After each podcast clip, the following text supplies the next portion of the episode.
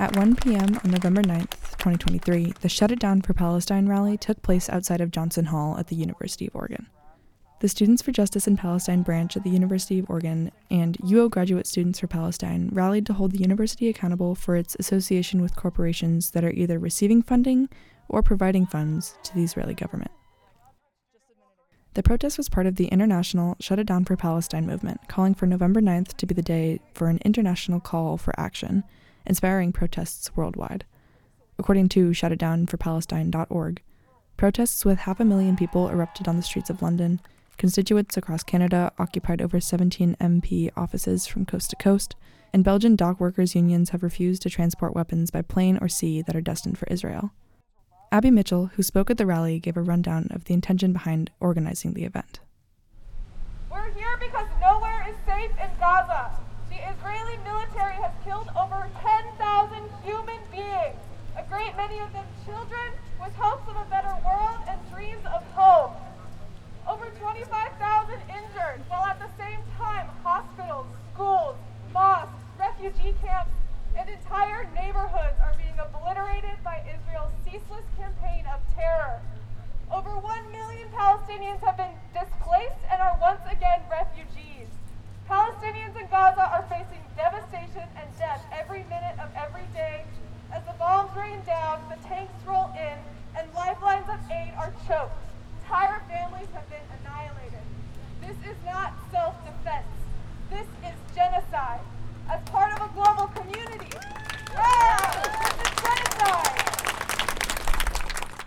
At the beginning of the rally, a speaker associated with Students for Justice in Palestine also made calls for UO President John Karl Scholz to denounce the Israeli response to Hamas and call for a ceasefire in the Middle East. According to Students for Justice in Palestine, the University of Oregon currently holds ties with five companies that help fund the Israeli government. Sabra, Domino's, Subway, Starbucks.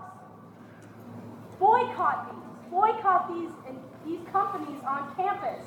Stop investing in companies who publicly condone the actions of the Israeli government through funding them and in, in association their military effort. It is despicable. And is it worth it?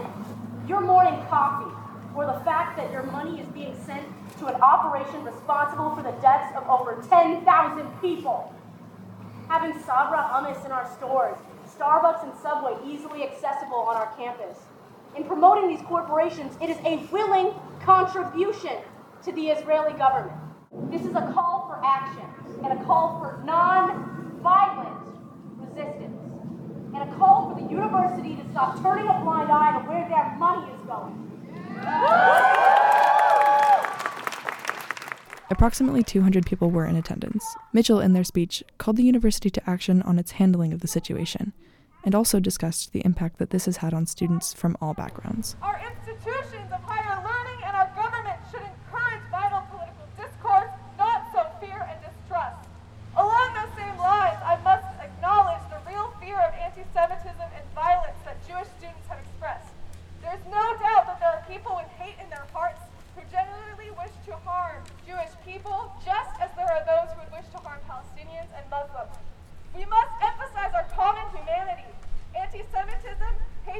violence are not the answer. Still, all calls for justice in Palestine cannot continue to be construed as hatred, and calls for an end to occupation and a colonial apartheid cannot continue to be construed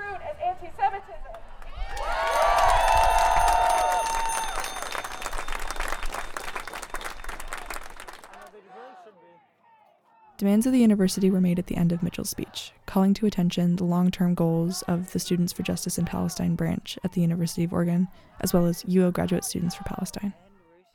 Today, we stand with Palestinian civilians in Gaza and all other students who recognize that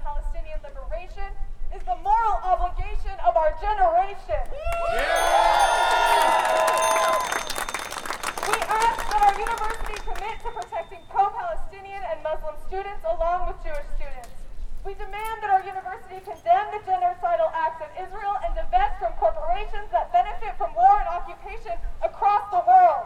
We demand that the university stand with us in pressuring our elected officials to stop funding genocide in Gaza. defeating the Israeli war machine.